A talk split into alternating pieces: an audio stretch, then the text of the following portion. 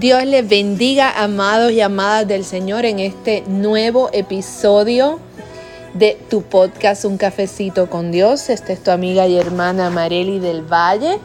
Y en este día damos gracias a Dios porque nos permite grabar un episodio más.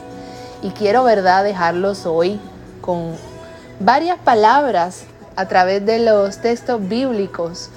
Palabras que Dios les habla a sus profetas y a, la gente, ¿verdad?, que, que Dios usó para distintos propósitos. Y yo quiero decirte que la palabra de Dios hoy día está vigente.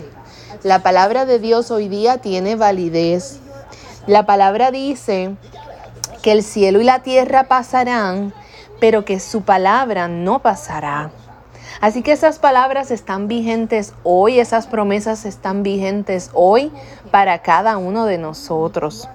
Mira, por ejemplo, en Génesis 21, 22, a través de Abimelech, Dios le dijo a Abraham, Dios está contigo en todo cuanto haces.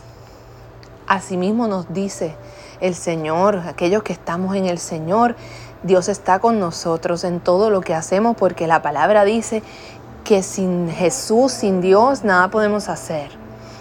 Dios le dijo a Josué en Josué 1.5, nadie te podrá hacer frente en todos los días de tu vida. Como estuve con Moisés, estaré contigo. No te dejaré ni te desampararé. Qué hermosa esa promesa. Esa promesa es para nosotros, para mí, para ti. Dios le dijo a Moisés en Éxodo 4:11, ¿quién le dio la boca al hombre? ¿O quién hizo al mudo y al sordo, al que ve y al ciego? ¿No soy yo Jehová? Ahora pues, ve y yo estaré con tu boca y te enseñaré lo que hayas de hablar. Eso fue cuando el Señor envió a Moisés donde el faraón. Moisés se sentía inútil.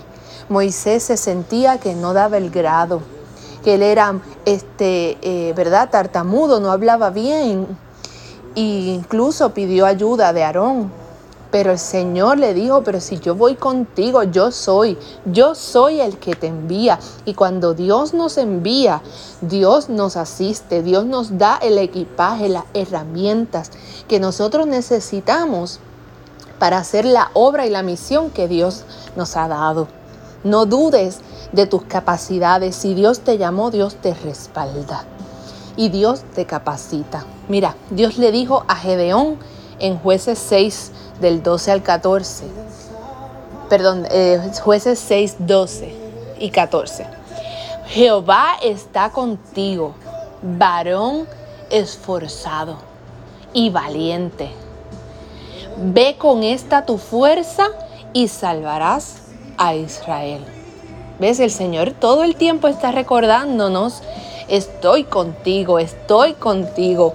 Ve, ve, hacer lo que tengas que hacer, ve en fe, muévete, no te quedes ahí sentado, ve que yo estoy contigo, ve que tú no estás solo, ve que no es con tus fuerzas, es con las mías, ve que no es con, ay santo, aleluya, no es con espada, no es con ejército, es con su espíritu, aleluya.